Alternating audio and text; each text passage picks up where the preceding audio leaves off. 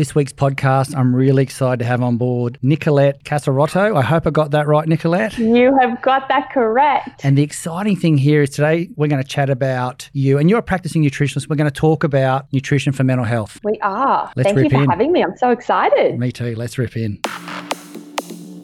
Welcome to the Body Science Podcast, bringing you everything you need, want, and should know about health, fitness, nutrition, and training. As always, the information contained in this podcast is for the information purposes only and is not designed to diagnose or be prescriptive to treat, prevent, or manage any injury, disease, or other health related condition.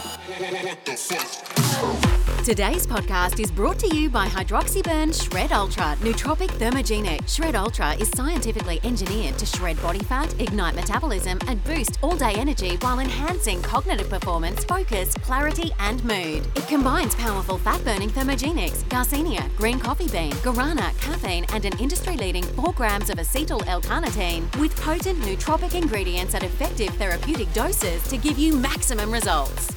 Welcome to Body Science HQ, the world of fit, happy, and healthy. And we are really excited to have Nicolette on board today because we're going to talk about a topic very, very close to me nutrition for mental health. How are you? I'm great. I'm excited to be here, excited to get into this topic. This one is a personal favorite of mine, so mm, That's good. very special to me as well. And for everyone listening out there, and people are going to go, oh, here we go, someone else talking about mental health, nutrition. You're a practicing nutritionalist. so we're talking about someone who takes this very seriously. Absolutely. I find with any client I've ever had, one of the key factors is everything comes back to mental health. If you are struggling with food, diet, you know, weight, everything comes back to your relationship with yourself and that mental health piece. So that's something that I never really thought about when I was studying and that mental health aspect. And it's almost like you become a counselor. So since I've been practicing and finished my degree, I've really tapped into mental health more and more. So that's why I love this topic so much because no matter where you are in the fitness industry, it is a topic that comes up with every person. Absolutely. And do people come to you now and say, hey, I'm not feeling right. I need to talk to you about food? Or is it still, gee, I want to lose weight? And then you tap on that side the, of the uh, mental health? It's interesting. You definitely get a mix of both. I find it came to me very, very unexpected weight loss for a lot of people, and it came from mental health. When I first started, I didn't really know what area I was going to go into with my nutrition, and I've naturally gone into the sports side and the definitely mental health side around the weight loss and people struggling to lose weight and just feeling honestly not feeling great about themselves and getting to that roadblock Yeah. and they're just not able to pick back up and lose that motivation. And They sort of need someone to give them a kick up the ass, tell them what they sort of don't want to tell themselves, and give them just those tips. So I'm all about those like little basic daily healthy habits to change your mindset. Love it. Now, you talked about giving someone a kick up the arse, and I like that. Most of us need that. So, as a nutritionist, do you want to tell us a little bit about yourself? So I have always loved health and fitness. I've always loved food. I'm a huge food lover. I've got an Italian and Lebanese background, so food and the culture food brings has been a huge part of my life since I was a child. So studying nutrition, I just wanted to learn a lot more about that and how it, you know, has impacted my life, my family, my upbringing, and being able to have that balanced lifestyle. So still being able to have a bowl of pasta and a glass of red wine, but knowing when you need to look after your body and rein it in and still enjoy the good things in life without having these restrictions. And I found when I was studying, there were so many people out there that I was looking at that were very much like chicken and veg.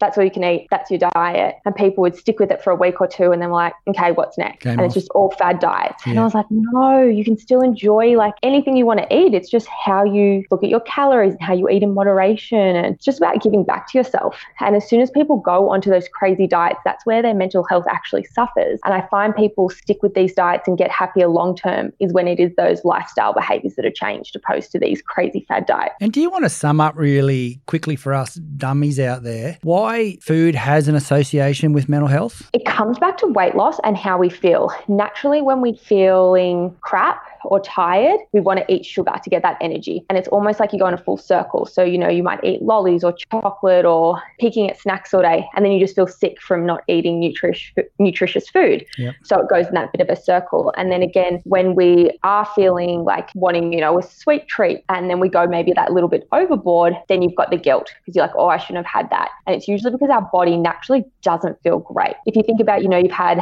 too much pizza, pe- too much pizza or too many lollies at a Is there party. such a thing? young. Oh, depends how many pizzas. Some people say li- too little, some say too much, but Yeah. it's all about that balance. Absolutely. But I think as long as you know your body and you can listen to your body and know when to have that control. Yeah, it's not an everyday thing, is it? No, but then again, some people say once a week's too much, where once a week might be absolutely fine. Some others say once a month is too much. So it's finding what works for you. And if it fits in your calories, then go for it as long as it's nutritious and looking at those nutritious swaps. We might have a chat about that more about the calories and the nutrition swaps later and your thoughts around mental health with that. What I want to jump on there, you said you, you touched a point which I really like was the word guilt you used when you were talking just Yeah. then. And I want to talk about what are the ripple effects that our nutrition has on other areas of our life like sleep, exercise, energy, happiness based on that guilt. The guilt is the biggest one. And I see this so much with a lot of young people in their teenage years and actually a lot of older women, more so than men. So I'm saying about 50 years old and plus, they feel so guilty for something they've eaten. That's me. I just that's what I said. Um, so they feel so guilty for what they've eaten that they might not actually eat much the next day instead of just being like, hey, it's a new day, let's start fresh. I've seen women who have gone out, had a few too many drinks, and then the next day they're like, oh, I'm having a green juice and that's it. I feel too crap from what I've eaten. And it's that guilt instead of being like, hey, I might have eaten a bit too much, had a few too many drinks, whatever, let's get on with a new day. And they focus on that. And from that, they stress in every part of their life. For the could be for a few days, could be for a week. And naturally, our stress is going to impact our sleep, going to impact our exercise. We may stop exercising.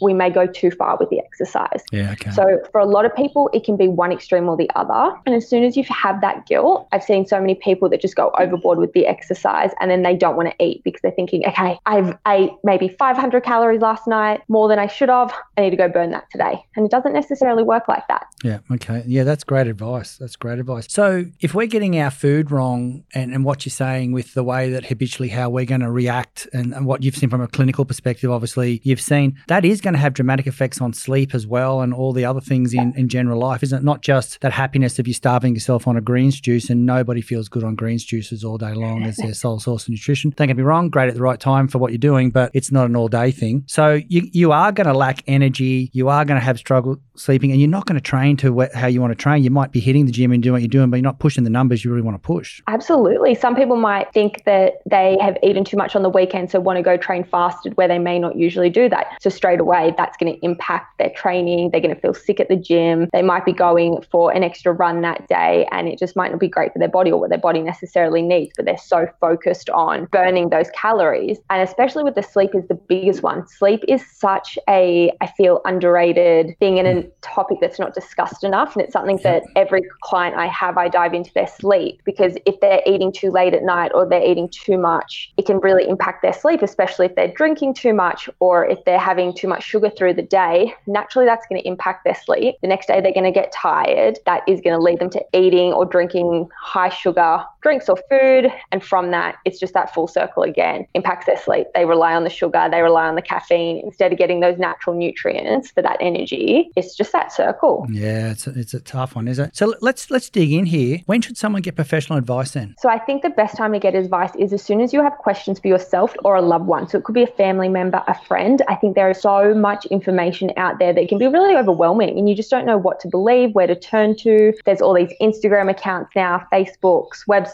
There's a lot of great books as well, but it's just knowing what's going to work for you because something that might work for one person won't necessarily work for another. So I think it's so easy to go see a GP, get get a referral, have a chat to them, speak to a nutritionist, a dietitian, depending on exactly what you're needing. There's a lot of naturopaths available now as well for a lot of young women, especially in this mm-hmm. area. PCOS is a huge one that a lot of people do share so much information around this online that something once again might work for someone but not someone else. So it's about knowing as soon as you've got a question, get that professional advice because you're better off having it too early than too late. Yeah, well said, well said. So let's let's be honest, Nicolette. If somebody wants to um, catch up with you and have a chat with you, they like what they're hearing today. Let's go to the big one first. What's your Insta account? My Instagram is naturally Nicolette. So it's Yep. naturally underscore Nicolette. Yes. And I've also got my website, which is naturallynicolette.com. Yep. So you can contact me through either and I'll reply to anything. I've got my email listed on my Instagram, a contact section on my website as well. Awesome. Love that. I love it. So you touched then on family members asking other family members and peers are telling, and, and pe- you, there's a lot around the coffee nutrition advice available these days when you start talking about someone, someone's had success, you know, they've lost four or five kilos really quickly. Everyone's going, oh, wow, what did you do? And we all know the uh, no carb starvation diet does great things for 14 days, but it's not very good after that. So where should, and, and you mentioned going to the doctor, but there's actually, there's, I'm an old guy, so I'm going to say it straight out. There's a few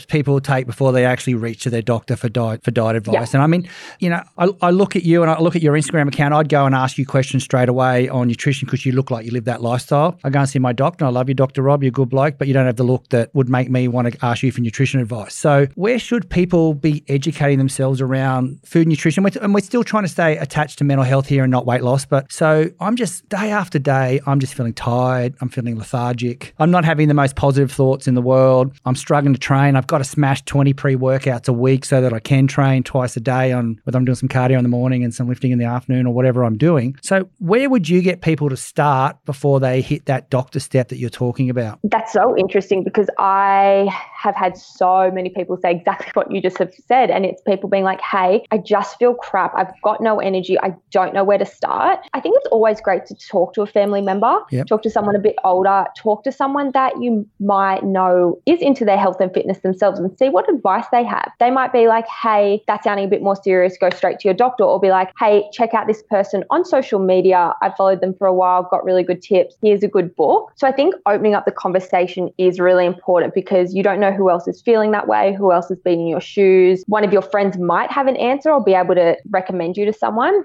I think this day and age, there is so much on social media. There's a lot of great accredited people on social media. So just doing your research, Yeah, see what's exactly. out there, look at government websites as well, for sure. I think there's so many health blogs and articles online that I've seen over time that's just against all the Australian guidelines, but people swear by it. Uh, the Australian government website has a lot of really basic information that's easy to understand for all ages as well. Good platform to start from. Yeah. Yeah, nice, nice. Okay, let's dig in. Let's get some free advice off you right now. What foods are good for our mental health? I'm going straight to those omega 3 fatty acids. Yeah. So the omega 3s are amazing. Uh, salmon is a really great one. It helps with brain function. Avocado, you've got your olive oil, dark leafy greens, vegetables, um, mineral selenium, which is found in meat, bread, and eggs. That's another really great one. So it is going back to those basics, just of your healthy fat. You want to be making sure you, every plate. This is like my number one thing I give to every client is every plate of food you have breakfast, lunch, and dinner. You want to have your macronutrients. You want to have your carbs, Yep. fats, and protein. Yep. Having all three is going to help you feel fuller for longer, so you're less likely to snack. From that, you're not going to just be picking up anything. You're not going to have that sugar craving at 3 p.m. in the afternoon, and you're going to feel okay to continue your day and not think about snacks. From that, you're not going to feel guilty. yeah. Okay. Having those solid meals, it doesn't become a chore for you to needing food all the time, and definitely wanting to avoid those processed and fried foods, getting rid of all that trans fatty acids. However, knowing when you do have those foods, because everyone will, nutritionists will as well, just knowing not to feel guilty for it and it's a sometimes food. If you have it now and then, it's it's okay. When bulk, bulk of your diet is those healthy nutrients. So are you talking more of a flexitarian style eating pattern here? Because obviously you're not talking to vegans in what you just said. Uh, No, that isn't that isn't the vegan advice. no. I think with the vegan, my biggest thing is looking at the B12. Yep. There is a lot around this.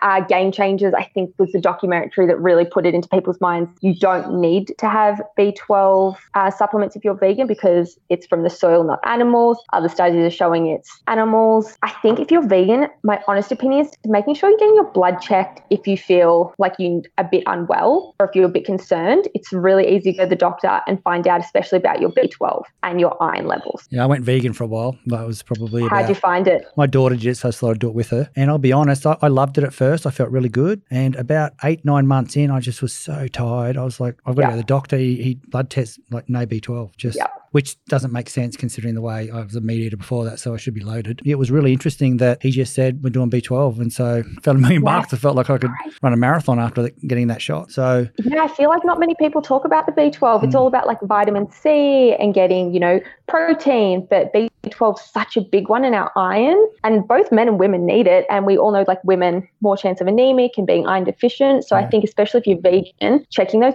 B12 levels. Yeah, nice, nice work. So, just I really want to tap this out with the mental health side of nutrition, and I want to talk about those people that are obsessed with their diet. And there's some I meet some really, I mean, I've met so many people in this fitness industry over my journey, elite athletes right through to people who just love what they do every day, and some of the obsessions I've seen with nutrition are out of control. Absolutely, and there is a term that not people, not many people know about called orthorexia, and it is that obsession with eating healthy to the point it is just pretty much unhealthy. It's where you're tracking everything, every single thing you put in your mouth, like is got to be weighed or tracked in my fitness pal. You cannot have a sip of anything but water. You see people that refuse to go out for coffee, breakfast, lunch, or dinner, can't go to social events because they're so concerned about what they're eating. And a lot of people don't talk about it. A lot of people wow. might have this but don't share it and they think it's totally normal because it's, yeah, I'm eating healthy. It's like, what does healthy actually look like? Yeah, that's, a, me, that's a great thing yeah. Like, what does healthy look like? For me personally and my lifestyle, it's not about sitting at home every night and having chicken and veg. It's about being able to go out for a nice dinner, have a drink with my girlfriends at a long lunch, and still be able to exercise. And if I've had too much to drink one night and can't exercise the next day, not beating myself up about it because you can't live your life just being so concerned about your exercise routine and what you're going to eat. And people, especially around Christmas, you know, I can't eat or drink, or they get depressed because they're too scared to go to a Christmas party. And that all comes back to that orthorexia, where their social life is just impaired. And that goes straight into that mental health then. And you feel the anxiety and the depression because of the effect of being so consumed by what you eat and how you're living that it's just like it's almost this box and they're the rules. That's what's healthy. That's what I have to live by. Where a lot of people can't last that long. Yeah, it's a tough gig, isn't it? Lucky there's people you can talk to. Yes. so let's just let's wrap this this little chat up, and I really thank you for coming on board. But I just want to touch on some of the myths in the industry, and and I, I want to keep it back around that mental health side if we can. Nutrition. What do you got? There's definitely a lot out there around misinformation, and it's so easy to find. A lot of the time, I find it easier to find information that's false than it's actually correct, which is terrible. a lot of it comes from social media, and you've got all these you know young kids on it now, anywhere from ten year olds, but especially these teenagers looking at these influences as such and these body types promoting all these, you know, starvation pills and juice cleansers, and people think that's the only way. And they're talking about avoiding carbs. We all know carbs are not the enemy. Well, everyone in the health industry should know they're not the enemy. We need carbs for our energy, and they're so important. It's just choosing the right ones for our body. Another huge one is around fasting and intermittent fasting. Keen to hear this one. I'm, to be honest, I'm all for it. Yep. I'm for fasting in the sense as to me, it is just a fancy word for skipping a meal. Yeah. That's the, it is just skipping a meal. It's putting yourself in a calorie deficit. I think anyone who thinks it's anything other, if you put it on paper, you're just eating less. Yep.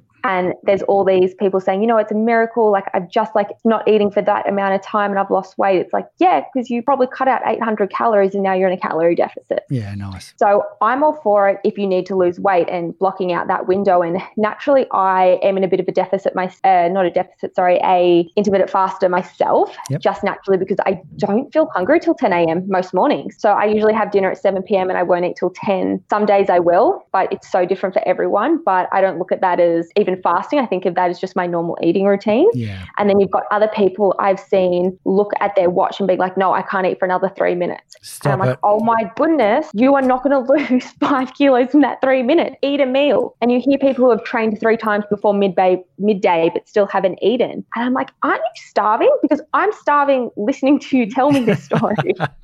I love that. I love that. It's just about that calorie deficit and knowing just to eat a little less. You can still have your three meals. Yep. You can cut 10% off each meal, or you can do two to three big meals. Do what works for you, but it's no miracle cure. It's a fancy term for skipping breakfast. Another one that I've found a lot come up recently is about training fasted. And I've done a lot of research into this as well, and whether for some people around losing weight, they need to train on an empty stomach or not. And I actually did a little bit of a post on this last week. If you want to eat before you train, eat. If you don't, then don't. You've got to do it for what's your body. Like you can't just be concentrated on this miss weight loss the whole time because that again comes into that mental health side of things. And I know for myself, probably up until maybe 18 months ago, if I exercised without eating in the morning, I would probably last five minutes and I would naturally just get dizzy and pass out. I always had to eat something. So hmm. usually a piece of fruit, maybe a banana or a, one small slice of toast with peanut butter would be enough for me. Now I can eat pretty well faster because I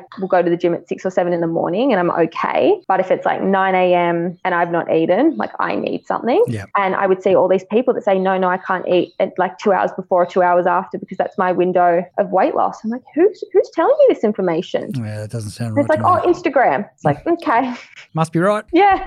Must be right. So, if somebody wants to follow an Instagram account that actually makes sense, and we're talking a practicing nutritionist here, it is over to you. Naturally, Nicolette. Okay, so get on board, check it out, guys and girls. And thank you for coming on board to talk about nutrition for mental health. That's a topic close to my heart. I, I love the fact you gave your time up for everyone today, and I hope everyone enjoyed what you just said. Thank you so much for having me. I'm going to get you back on soon. Amazing. I can't wait. Thanks.